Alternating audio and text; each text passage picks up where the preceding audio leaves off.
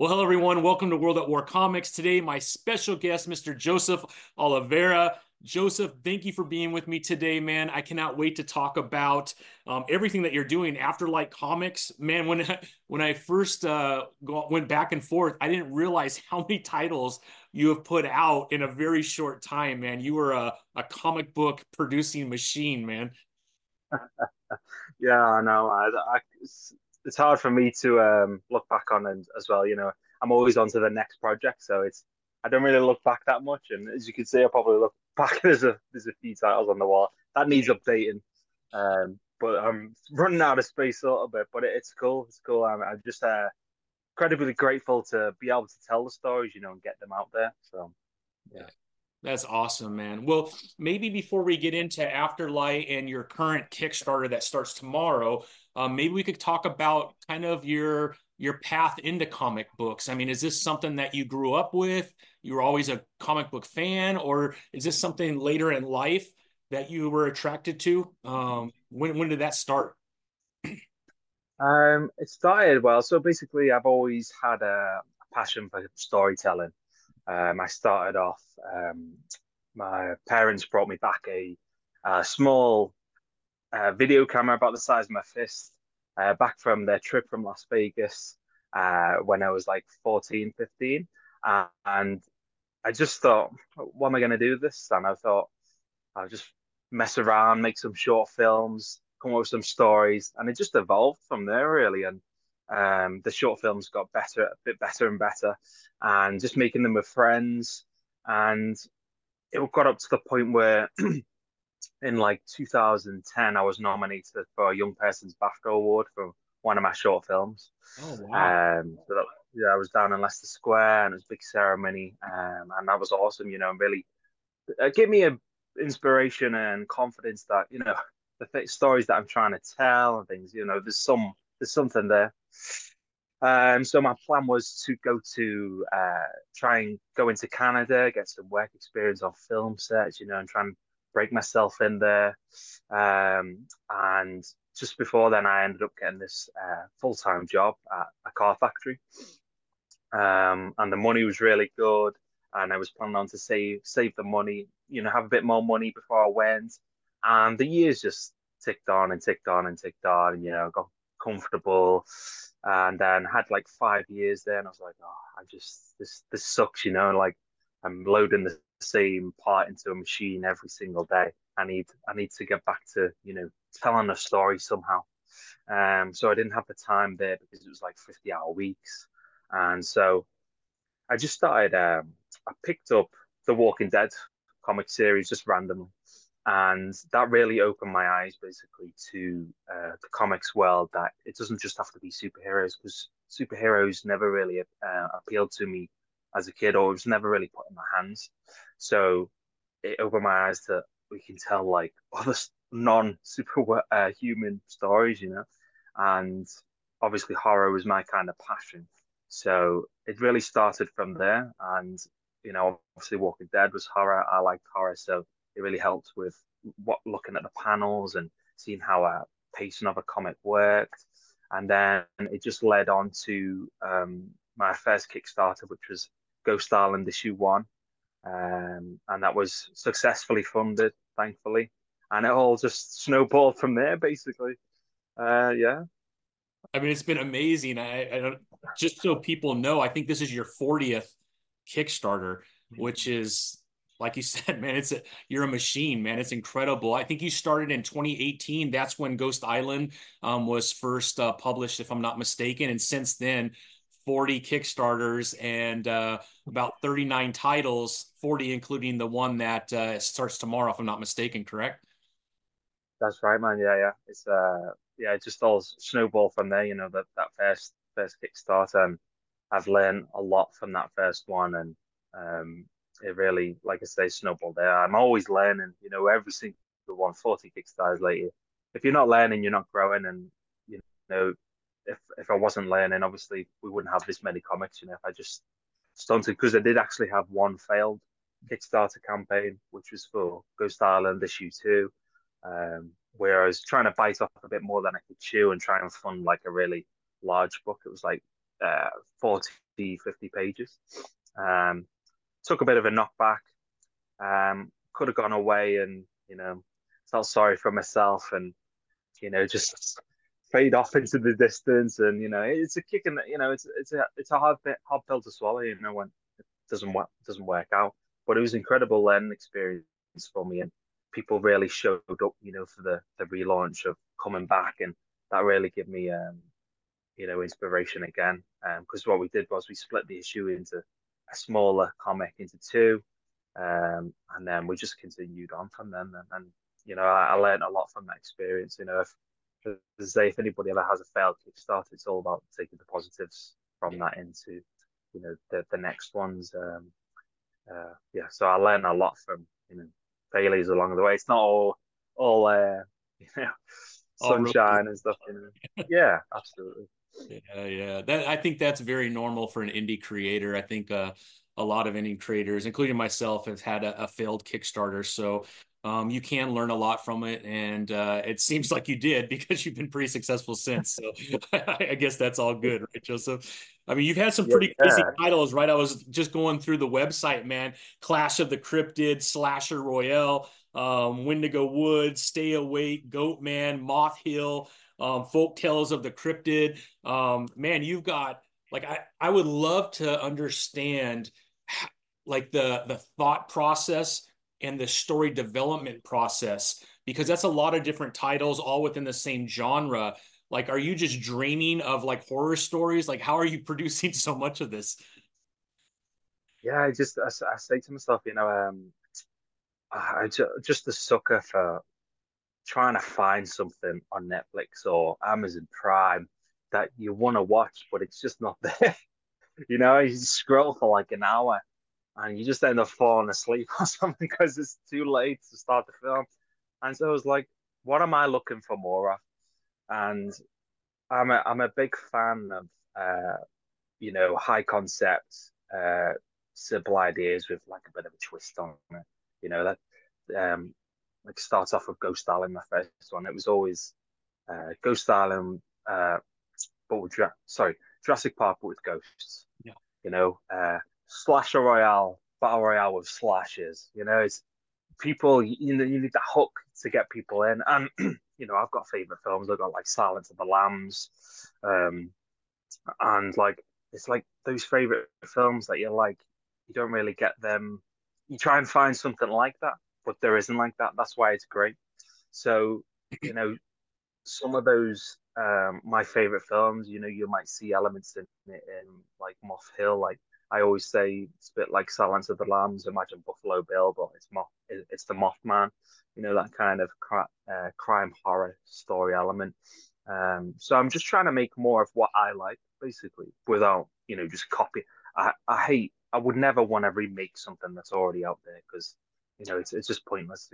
Somebody can just watch watch the film or so. But it's like certain elements of films that I like the most. You know, I sprinkle a bit of it in there t- into the mix of this, you know, high concept idea that I really, really like and gets me excited at the end of the day. You know, if you're like like fifty percent or sixty percent, or it's just like you're not going to be. You know how long yourself it is to do a comic series. You know, it's that is going to turn into another full time job. you know, it's just a slog trying to get that out at the end right, of yeah. six issues or whatever. You know, so it's really about um, just taking these elements of, from things that you already enjoy. I'm basically making I'm I'm selfish and I'm just making things that I want to see and what I like.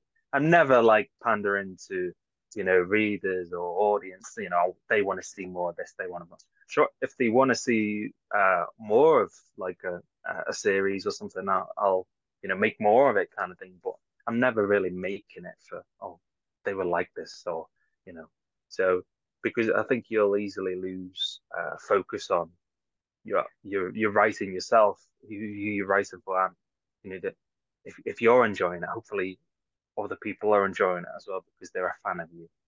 Absolutely, yeah. I think it comes across as a reader, right? When you know that the the writer and the story there is uh enjoyment in what they do, right? And that comes across as you're reading, right? And I, once in a while, you'll read a comic book and you'll see that not necessarily that maybe the writer's not enjoying the story, but maybe the writer and the artist aren't on the same page and you could feel it. It just throws everything off. And I think it would be the same thing if the writer is just telling the story to tell the story, but doesn't really enjoy it or is not invested in the story.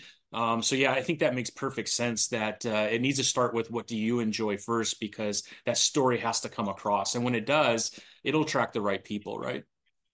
Yeah, absolutely, man. That's that's spot on. You know about being on the same page of the artist. You know, quite literally. um, I've I've been very fortunate over the years. Uh, like the to have this many comics is a testament to the artists that I work with as well. You know, everyone's always, you know, most of the time on time with deadlines and stuff. And it's I hardly request any revisions at all because uh, um because I come from like a, a quite cinematic background. I know I tell them how to frame the shots, and you know I'm not like oh you need to stick to this you know strictly. You know it's all about their interpretation, but nine times out of ten, you know it's it's spot on. So we're uh, so lucky to have um, met some great artists to be on the same page with, like like you say because um it can get tricky and you know i'm really fussy with artwork you know it's just it has to be a certain style. I think that's down to it being the horror genre as well. It has to look like kind of grounded and quite gritty to to i like to have um the stories grounded obviously. So um the reader is um can either relate to characters or if they're in that scenario you know that kind of that kind of feel. So yeah, the artists uh, have been great, basically. I mean, the, the art um, looks absolutely incredible. Um, you know, luckily I was able to uh, read. Thank you um, for sending it over. Districts of the Yokai, um, and man, the art throughout that is brilliant. I mean, it's it's really good, really really good. Mm. So it all came across really nicely, and obviously the story was really cool. And um, I cannot wait to uh, see issue number two, man uh, the cover just if you go to the cover on uh, on Kickstarter, this is a terrible. I could probably pull it up, but the cover looks awesome. My wife hates it. I mean, she, she, maybe she horror not her thing, or yeah. Oh yeah, she hates horror. Oh yeah, she does really, she does really, she does really well at selling them at Comic Cons. So that's, that's yeah, exactly. Yeah, she's closing. Uh, it's the hot. Buy this. Buy this it's the whole um you heard the trip is it trypophobia or something? The yeah. fear of like holes and stuff that kind of but you can't look at it. So i know i've done well already. You got one person freaked out that's for sure right? Can you um sorry. Can you talk a little bit about um some of the influences? I know you mentioned robert kirkman um, is certainly a, uh, an influence. Are there other influences that you took from the comic world or the movie world um, that you would you're trying to like pattern what you're trying to do within your comics? Um, I'm just kind trying to kind of like um, philosophy really is to just because we're indie, um, you know, we're we're dependent on the funding uh, of the comics through crowdfunding, basically through Kickstarter.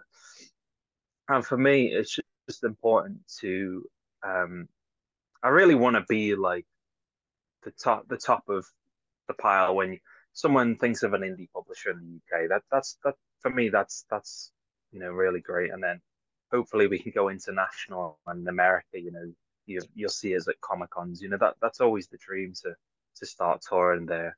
Um, but yeah, just to start off from the UK and um, you know, it's already great that people recognize us at Comic Cons and you know, I was just in London Comic Con um, two weekends ago, and people come through through the doors and saying the first we're the first table at the stop that you know to come and see, you know, and this this is London. This is like there's so many stores and stuff, and that's just you know amazing to hear. So you know, if we can keep growing, um, all in the right direction, the crowdfundings keep getting funded. I mean, we're at 40. You know, if we can keep growing and growing. Um, I just want to um, respect the reader's time and investment, finish the series that we've started in, you know, um, a respectable time frame, you know, not four or five years uh, waiting for, you know, a four issue series or something like that. Um, my last crowdfunding campaign, Moth Hill 4, um, funded this month. Uh, I've fulfilled it like 80% uh, a week after the campaign finished.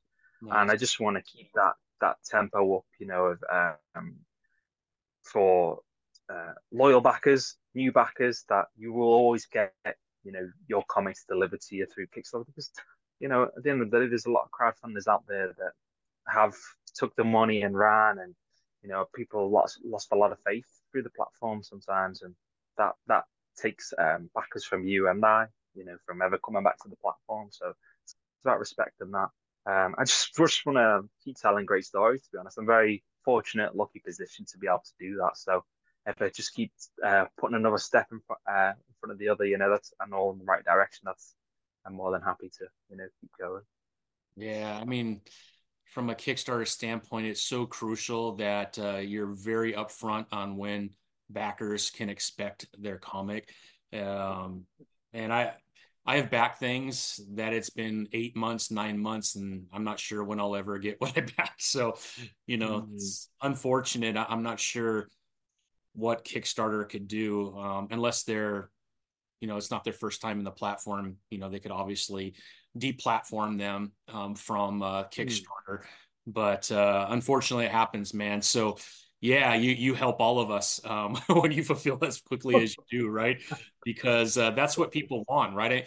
It's not a, a, you know Kickstarter. Sometimes people look at it. I don't know if in the UK they have kind of the same thoughts sometimes, but it's not a, a hand me out, right? You're not. It's not something free. You're you're just purchasing the comic through Kickstarter, right? But you're you're buying a comic book. I mean, you're you could go to the comic book store or you could go to Kickstarter it's very much very similar, right? Except you're going to find a lot of unique stuff on Kickstarter as opposed to the uh, you know your traditional comic book store where um, maybe it's a little more superhero focused. Like our comic book store here is probably eighty percent superhero, and then the ones that aren't right are independents, and they just don't carry a lot of independence. So you got to go to Kickstarter for those type of things. So yeah, I mean. Uh, you gotta you gotta fulfill quickly man that way people come back and want to support, right? Yeah, well, even if you don't fulfill quickly, I know not everyone can do that. But if, if yeah. you just from day one, I've always been open, honest, and yeah. where you're at with the with the updates and timeline mm-hmm. of things, just be yeah, you know, transparency. Uh, become transparent. You know, that's that's key, and that's how you gain trust as well. You know, oh, they did say that. Okay, well, I'll wait till then. You know, it's and I've been that from day one, and I think that's been crucial to you know some of the success that I've had. Um, even with issue two uh, of Ghost Island when it failed, I was like just open and honest and apologized. I even apologized for like just uh, doing a bigger book and trying to take a bigger bite of a chunk that I maybe shouldn't have, and you know, got a bit ahead of myself. And you know, we pulled our socks up and came back, and you know, fulfilled soon after that. You know, and uh, yeah, transparency, like you say, man, is just so key to um, some of the success on Kickstarter as well. Yeah, absolutely. Um, can you walk through a little bit of your portfolio of comics? Um, are most of them like four, five part series, or do you have a couple that are ongoing that uh, you have a longer story and that people can kind of get really invested in? Because is it a little bit of a blend between the two? I assume with all those titles. Yeah, there's a few uh, uh, different different parts and stuff. So, um, Ghost Island was originally going to be um, was my first comic series and was going to be like my Walking Dead. You know, I was going to do 100 issues and all this. I quickly realized on the indie yeah, it's going to be quite difficult. So, um, I'd love to have an ongoing series, like number of issues and stuff. But in terms of indie managing stock, reprinting back issues and things, it's just it'd be so difficult. Um, I'd love to, you know, maybe if we we got to that stage, but at this point, you know, and in the in the journey, can't do any ongoing ones. But I have got like um, in terms of ongoing, like a folk tales of the cryptids. So that's like an anthology series, and you get like uh, four short horror stories, each based on a cryptid or something inside there. And we're on like volume three of that now. Um, and so that's like a uh, you know volumes that you can get um, and I did a trilogy series of Goatman. Um, and then most of them, uh, Ghost Island was the longest, it was six issues. We finished that. Uh, Moth Hill was uh, six issues now. We've finished number four, just two more of that. But I'm kind of sticking to like five, four issues for me now. It's because it's just that time frame of you know finishing that story and manage again managing stock levels and stuff. We've got to make this um, functional in terms of it's, it's a business, you know. We've got to obviously all the artists get paid, and we need to manage how things are, how much is invested in places, and um, so to do like longer run series, you know, we're gonna have to print bigger books. The postage is gonna go up. Obviously, we're in the UK, so a lot of my audience is like 30 U 30% UK and 70% US basically. Um, so a lot of them go abroad. Um, so I try to, you know, keep the paper thinner for the single issues. Um, and then we can go bigger for the book, larger books, you know, because expect to pay a bit more for the larger books. Mm-hmm. Um, but yeah, just trying to keep the series really limited now because obviously indie, you know, you, you have to manage all these uh, these things. Um, yeah, yeah. And so and also go going to these conventions is the the suitcases are getting too heavy to do six series of everything now. It's just it's crazy. Your approach to uh, some of these shows, are you taking everything that's on your website, like a little bit of everything? Is that the goal? Is to try and put as much diversity in all your titles as possible, or do you just focus like on the last two years, maybe, just because you have so many titles? No, everything goes on the table, uh, except the variant uh, copy uh, issues. They're only available for the website then. Um, just because there's so much limited space. Because they don't just publish my comics now. We we publish uh, a bunch of other people's comics. We publish uh, Andy Hamilton's Sons of Heaven, Jorge Ramalho's Elena, um, Section 7, uh, uh, which is a Polish adaptation that we did. Mm-hmm. Um, Worms Crawl Home from Dan Smith, And so we have to, you know, it's not just my table, you know, we, we put all, all these other comics, you know, in full front view. And I think I'm I'm squeezing about 30, I managed to squeeze about 30 comics on a six foot table now. Um, That's pretty impressive. Yeah, it is, it is. It is getting touch and go now, though. So I'm gonna have to start like squeezing some of these books into like uh, the trades. That's awesome. Now, um, so I, I didn't know that part. So you are actually publishing on behalf of other creators too, which is incredible, man. That's that's a that's like a whole nother business model that you have to set up for yourself, I assume, right? yeah, yeah, absolutely. All a horror genre as well. Like everything fits yeah. within the horror. Okay, yeah, yeah. Everyone, everyone, everyone's horror. Yeah. So uh, Elena is a was inspired by a true story. It's like a, a German doctor that dug up his dead wife and tried to bring her back to life with medicine. Um, and then Worms crawls in, like our zombie series that we've got with Dan. Um, and Sons of Heaven's like a Scottish folk tale. Um, so yeah, basically, I when I started publishing other people's comics, it starts the idea come to me was I wish I'd have had a horror comics publisher in the UK somewhere to go to that would do what what I'm doing now, basically, um, or just approach and speak to and you know get some advice. So yeah, submissions are open uh, 365 days of the year on the website, um, where people can just post a preview of you know, like a six page sample minimum of art to see what what, what what's happening. Um, but yeah, I'm, I'm always scouting for you know other horror comics as well. Um, Elena was actually like top five uh, horror comics on webtoons that I reached out to, and you know we we put that in a vault. We we do like a complete uh, hands off approach for the artist and writer. We take care of like the printing, the proofs, lettering, uh, shipping, fulfillment. You know, it's like, and then you, you know they get the royalties of all the sales and stuff. Um, so I try to make it as easy and seamless to them, you know, as as as, as it is, because you know I'm I'm taking the helm of their book. It's it's down to me to you know get it in people's hands. So uh, yeah, it's really exciting, and you know submissions come in, um, always reviewing them and seeing where we're up to. And we've got um, a Japanese uh, manga artist. Uh, we're doing our first horror manga comic coming around uh, early summer.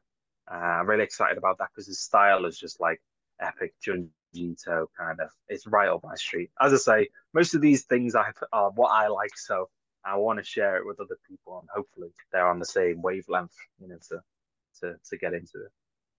I mean, that makes perfect sense. Uh, I don't know about the UK, but in the US, uh, manga is uh, really giving comic books, uh, traditional comic books, a run for their money. And when you go to like a traditional Barnes and Noble, you'll have, I don't know, five rows of manga and you'll have maybe one or two rows of comic books. So for someone who's my age that grew up on comics, it's just so painful. Um, but I do love mm-hmm. manga. Don't get me wrong. I, I don't. There's nothing against it. I, I watch anime with my daughters because they don't read comic books either. They just watch anime on Netflix, and it's just it pains me that no one loves Batman the way I love Batman or something. but uh, it is what it is, right? But man, manga. It's awesome to see that thriving, though. It is. It is awesome to see it thriving. Yeah, absolutely. Yeah. No, I mean, it's, it's great that it's thriving. It's great that it's uh, you know something that's attracting new readers, right? So they're still in graphic novels. It's just unfortunately it's not some of the same types that I grew up with, and uh, mm. you know it's just sad for me. I have four kids and not one of them likes comic books, so I have failed as a maybe one day. Still a long time to go. Yeah. Uh, well, you know, if well, like when I'm at these comic conventions, there's a there's obviously a big anime crowd as well. You know, a lot of anime cosplay, and at my table, I'm trying to. Obviously, we're only horror uh, publisher house, so for me, I try to make a bit of everything. So I I say to you, do you like slasher? We've got slasher royale. We've got supernatural. Do you like Ghost Island? And you know, it's it's going to come down to to like anime, manga. We've got this you know new manga horror comic here as well. And once you bring them over to the table, see the my horror manga comic, they might look at the other comics and think, oh, you know, Districts of the Yokai, Japan, you know. It's, so it's kind of like trying to get as many different um, tastes to the table as possible. So maybe even when they go into the comic shop and see the manga, and you know, maybe they'll see the Batman. And oh, I like that.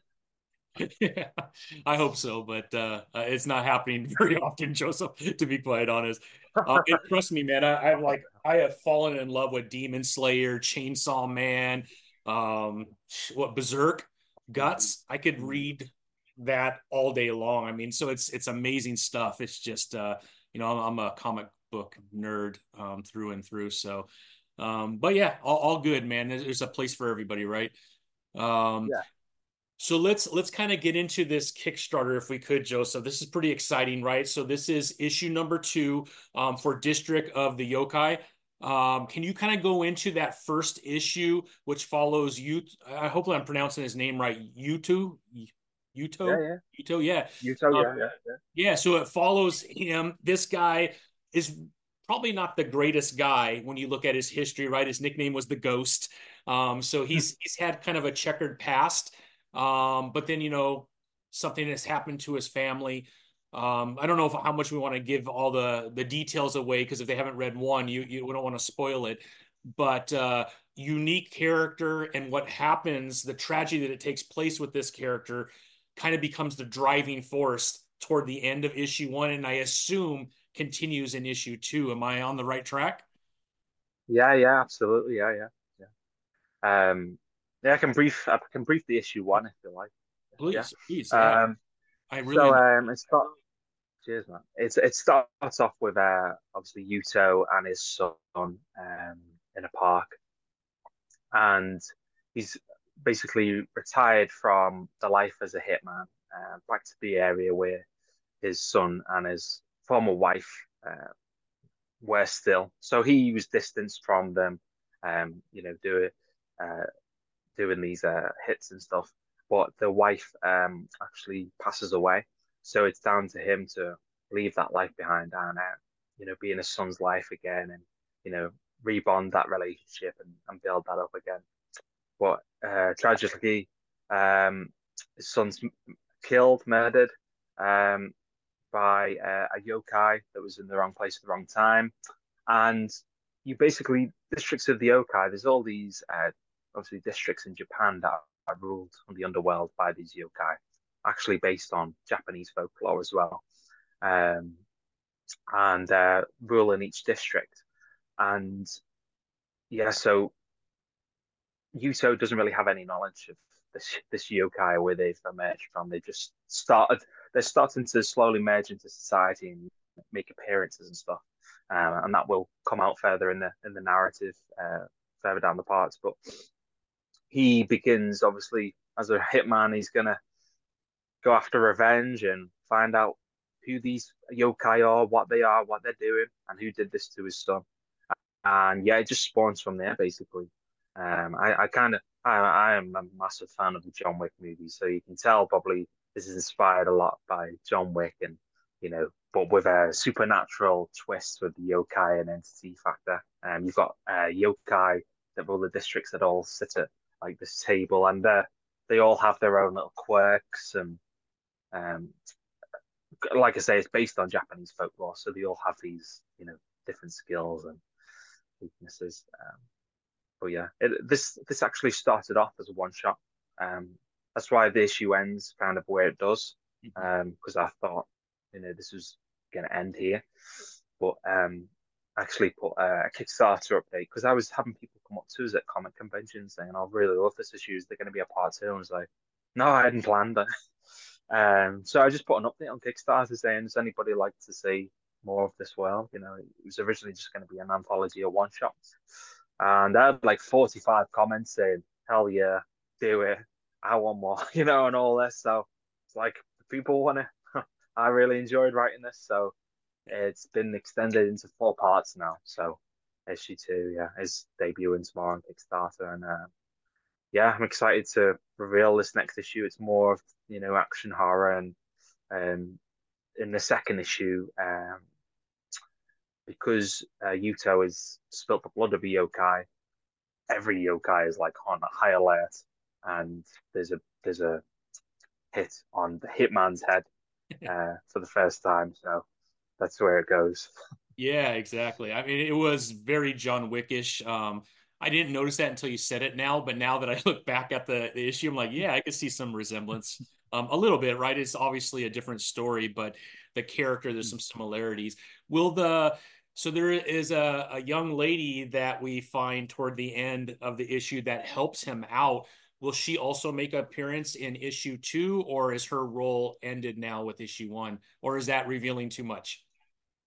No, no, absolutely. So um, the part that I didn't say is um, he actually partners up with someone that uh, also lost someone down to the yokai. Um, and she, yeah, so they follow through the story on part one, and yeah, she's just as integral side by side with him in part two to, uh, um, yeah. I, I I'm glad to hear that because what the yeah. first thing that I I went to uh, the Kickstarter page, which because it's in kind of uh, like view mode, you can't see some of the details yet, probably until tomorrow when it goes live, and then the campaign button mm-hmm. comes up and you can read a little bit more. The first thing I was looking for is will she be involved in issue two? And I couldn't find the answer. So that was more for me, not for anybody else. I just I'm glad to hear it, man. yeah, yeah, yeah. It's awesome. Yeah, yeah. And even at the end of the issue, you know, you it's like, oh, you know, I'm saying too much. yeah, yeah, yeah, yeah, yeah. No, it's all good, all good, man. So um tomorrow, 3 p.m. UK time, it goes live. Um, so right now, people that are listening to this, they could go over there and hit the notify button. That way, they're notified as soon as it goes live. That way, you can transition from that follower to a purchaser and uh, get your issue number two. Um, that is, uh, like I said, I, I could I'll put up on the screen later, but I mean you could see the cover right here, which I think is fantastic. no matter what your wife says, I think it's awesome. it, it's so freaky, man. I love it. I love it. So what it is he's like uh, one of the district's yokai leaders, and on the actual full cover image, it's got uh, the girl's image in a framed photo and uh, Yuto's on the table. So nice. Gives a bit of description. yeah, um, it doesn't yeah. show very much there. Yeah, that's it's awesome. going to be a just just a two week campaign as well, really short, like uh, Moth Hill Four was um, earlier this month, um, and then I'm hoping to fulfill it like uh, two three weeks after um, okay. it finishes as well, because the the production of it's completely finished. I just need to letter it, which doesn't okay. take too long, but um, it'll be a quick, quick turnaround for people again if they want to back it. And when you back our Kickstarters this year, you get it like it won't be available anywhere else for like three months um, online, kind of thing. So you're kind of getting that exclusivity. You get it first, you know. Yeah, a little early uh, view before everybody else gets to see it, right? Yeah. A little reward for backing yeah. idea, man. That's that's a great idea. No, absolutely incredible. Um, and then obviously you'll be able to add on issue one um, for those like me that was not aware that this existed. Now I know. So when I go to uh, get my issue two, I could always add issue one on. So I uh, have the. I'm a, I'm a floppy guy, so I have to have the physical, man. Awesome, awesome, awesome. Yeah, I've got the the first part here, the six yokai one. Nice. Yeah, that looks nice, man. Um, and yeah, so we'll have the bundles, we'll have signed copies. We've also got like a, a tra- yokai trading cards as well. Nice. Um, we've got uh, two variant editions as well uh, by guest artists. Um, this actually all spawned from uh, this card game that we published called Clash of the Yokai. I did see that um, on your um, website. Yeah. And there's like 40 uh, yokai cards in there. And basically, you split the deck with um, the other player. And you, they've got like um, stats on them, like fear factor, mythos, stealth. And you're calling out the best stat against theirs. And then if yours trumps theirs, then you take their cards. So, um, yeah, that's, that will be available as an add-on for people as well if you want to learn more of like the lore behind because a lot of that's what inspired me really. If some of the characters in in the deck are in the in the comic. So nice. Is that kind of your approach um, when writing horror? When you can, is kind of looking at different uh, cultures and and some of the the lore that can be related to horror um, within those cultures. Does that seem to help kind of be a foundation for a good story in your experience? Absolutely. Yeah, absolutely. For um the like yokai, um, the the folklore, uh, sorry, folk tales of the cryptids, you know, I'm like talking about chupacabra, things like that. Um, it's important to get like details right, but I don't want to follow like too much of what's already out there, kind of thing. I want to put like a bit of a twist on it because people then expect it to be a certain way. Um, so yeah, it does help, but I try not to follow the tracks. Yeah. Want to keep people on their toes, right? Yeah, absolutely. absolutely, yeah. So can you walk us through kind of your calendar for um, Comic Cons throughout the year? Um, are you are you coming to the US? Are you uh, heading over there this year or maybe not this year? No, not this year. Um, I don't think um, you know, I've always I've always wanted to and would love to, do, but I think um, it's it's it's the difficulty of getting the books over there, and I know you can print the books there, but then it's the cost and you know, I've got three. I think I've got four trades at the moment. Um, I wouldn't take any floppies with me because, um, you know, it's obviously we're, it's going to be an expensive trip. We need to recoup the costs through the larger books. I think through that one. Um, so yeah, I obviously love to. Um, you know, maybe I could do a stint at, uh, another publisher, and they could invite me over and get over that way, and then you know get my feet under the table, kind of thing. But at the moment, it's uh, it's a little bit further away. Um, but in terms of conventions in the UK, I've applied to like all the big ones, um, but they kind of don't let you know until like a month before, so can't really confirm where I'm going to be. But hope fingers crossed, you know, the, the usual ones like London, and, uh, Wales, and stuff like that. Yeah, um, oh, that's excellent. How, what does the comic book scene look like in Wales for stores? Is there quite a few stores um, for people to get comics? Um, are they readily available like in most uh, larger cities? No, it's it's quite uh, rubbish, really. Um, so like my nearest uh, comic book shop is like fifty minutes away. Oh wow. Um, yeah, and Wales is kind of countryside yeah. type place, so um, even the nearest city like Chester, that's not really got a comic shop. Uh, you know, I've, I've, debated many a time of opening my own, but it might just be filled with my stuff. So I don't know how many people would go. Well, you there. got you got about forty uh, you could put in there. Know. Maybe that's the goal. That's the long term goal. um, yeah, I, would love to have a comic shop, you know, local, but it's just yeah, the there must be a reason why they're not. You know, it's not doing so well. So yeah, um, I feel yeah. like online also has uh, made it so simple. I mean, a lot of the publishers in the UK that I've talked to, um, you know, they do just fine online and through Kickstarter mm-hmm. and Indiegogo. So mm-hmm. it almost feels like your success isn't dependent on a, a, comic book shop. Whereas in the US, we still have a very strong like comic book shop culture. So I, I live mm-hmm. in a very small rural town. It's a lot of cows. Um, I live near Palm Springs, about an hour away from Palm Springs. But even in my little town where I live, I have a comic book shop. It's a small one, but it's a it's perfect. Um, Palm Springs, that area has two or three. Um, another 30 minutes the other way, there's another two. So we, you know, I probably within an hour have six comic book shops that I could get to. So, and I, I don't live in a big city, right? And then you get into LA and there, there's quite a few out there. So, yeah, we're really fortunate.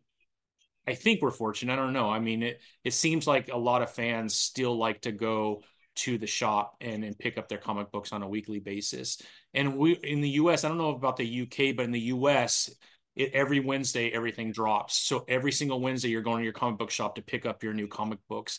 Whereas if I'm not mistaken, in the UK, um, I think floppies are popular, but the trades are a little bit more popular, if I'm not mistaken. Correct? So people look forward to the trade more than the floppy.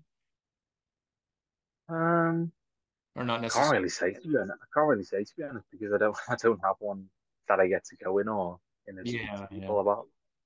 Yeah, so that's awesome though. Six six comic book shops in nearby. That's that's the dream. You know, I would, you know, being able to walk into one. You know, you get inspired, don't you? You know, and as well yeah. being around stories like that. And yeah, I, I do miss being able to do that. You know, when I do go to a town and stuff, I always make sure I go like and try and pick up some issue ones or something and you know grab them. It's just not the same browsing online as it sometimes.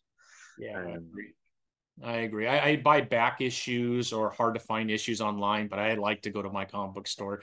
And I, I work in San Diego, which is about two hours from my house. And down there, there's probably, I mean, it's San Diego Comic Con, right? So there's probably 30 comic book shops throughout San Diego. Um, so there's a lot of places to go to look for comics down there. Um, and uh, my wife doesn't know this, but I almost every day I'm down there, I stop at a comic book shop and at least browse, right? And maybe not buy every single time. I can't afford to buy every time because I have this other addiction with figures. But uh, yeah, I try to go down there and I'll pick up something. Like I was just down there uh, yesterday with my wife actually, and got some old Conan. So you know, stuff like that is kind of fun you're not going to find that's harder to find online. So I just rather go through old back issues and like, oh, sweet. You know, this one of them has uh, Neal Adams did the art, which is uh, pretty awesome, man. Famous artist. So yeah, man, I, I love the culture of being able to walk into a store and, and kind of touching and feeling and browsing maybe a little bit. And so, yeah, I, I will tell you the, the horror genre in the US is on fire. It's probably the top genre in the US for comic books right now.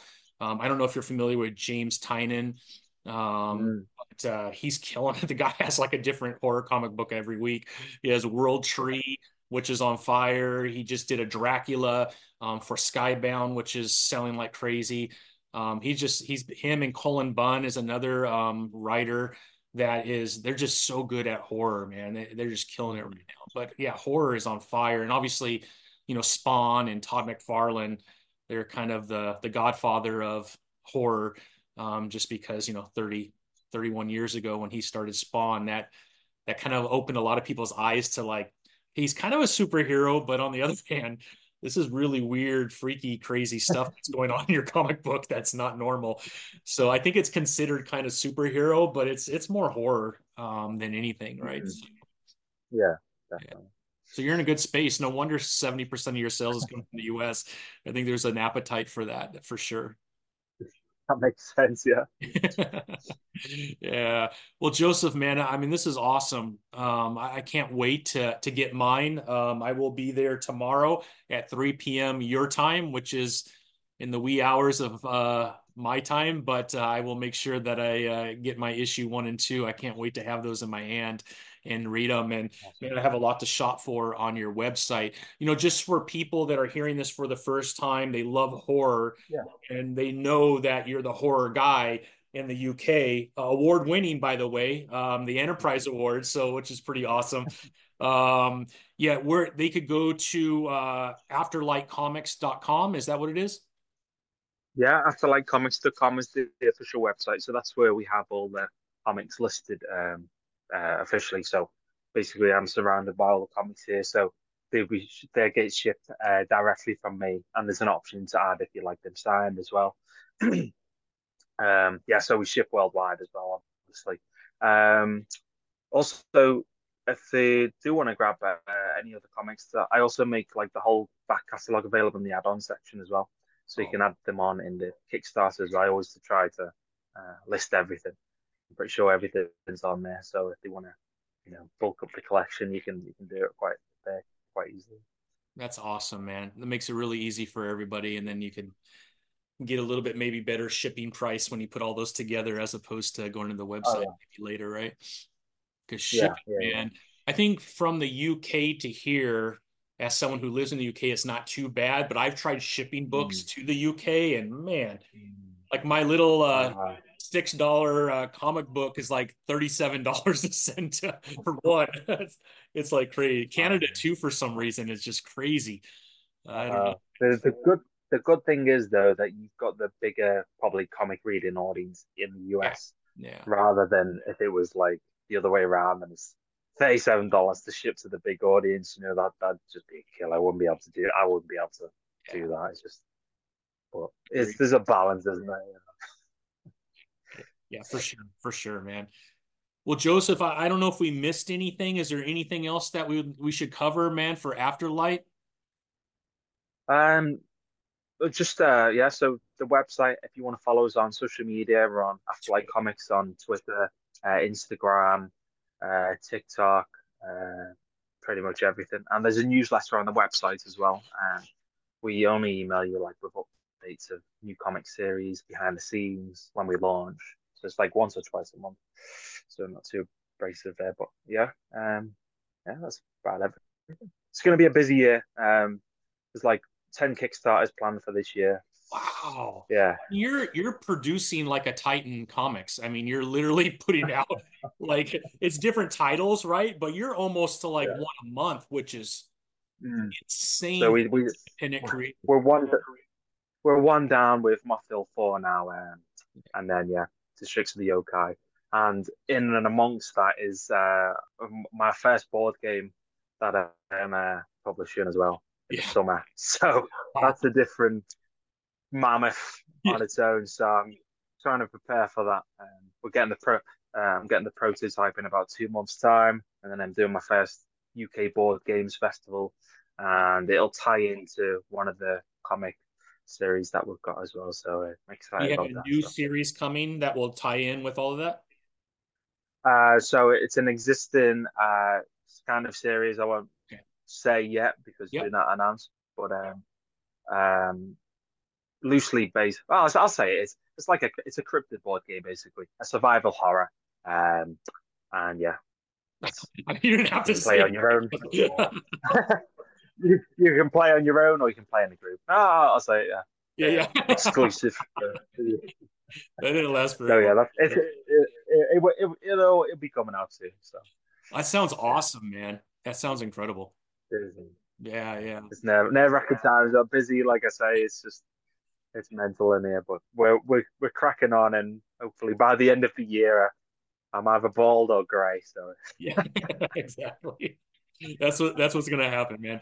Hopefully you're uh, you're yeah. just successful, man. But it seems like you you've got a model that's working, and uh, um, congratulations, man. I think a lot of independent creators want to get to the point where you're at, and you're there, my friend. So that's awesome. Man. Well, there's also you know, as I say, down to the success of um, you know everyone that like the person that came up to you at Comic Convention for the first time, you know, before the after the doors opened and people that back me every time and you know follow me and you know that I owe a lot to them as well and try and you know respect that and by fulfilling quickly, delivering customer care, and you know making sure I look after everyone. So um, yeah, thanks to anyone watching that supports us as well, um, new new or old as well. Yeah, yeah. Hopefully, a lot a lot of uh, newer folks will find you for the first time and uh, yeah. put some orders in. But uh, Joseph, thank you so much for uh, joining me today. Congratulations on all your success. Cannot wait to uh, see live tomorrow, 3 p.m.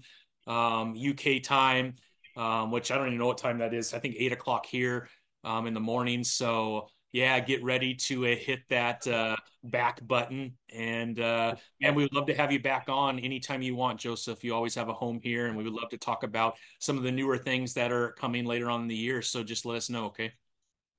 Oh, awesome, Tom. We appreciate it. Absolutely, my friend. Well, have a great uh, week, and uh, we'll talk soon, okay? You too, man. Take care. All right, thank you. Bye bye.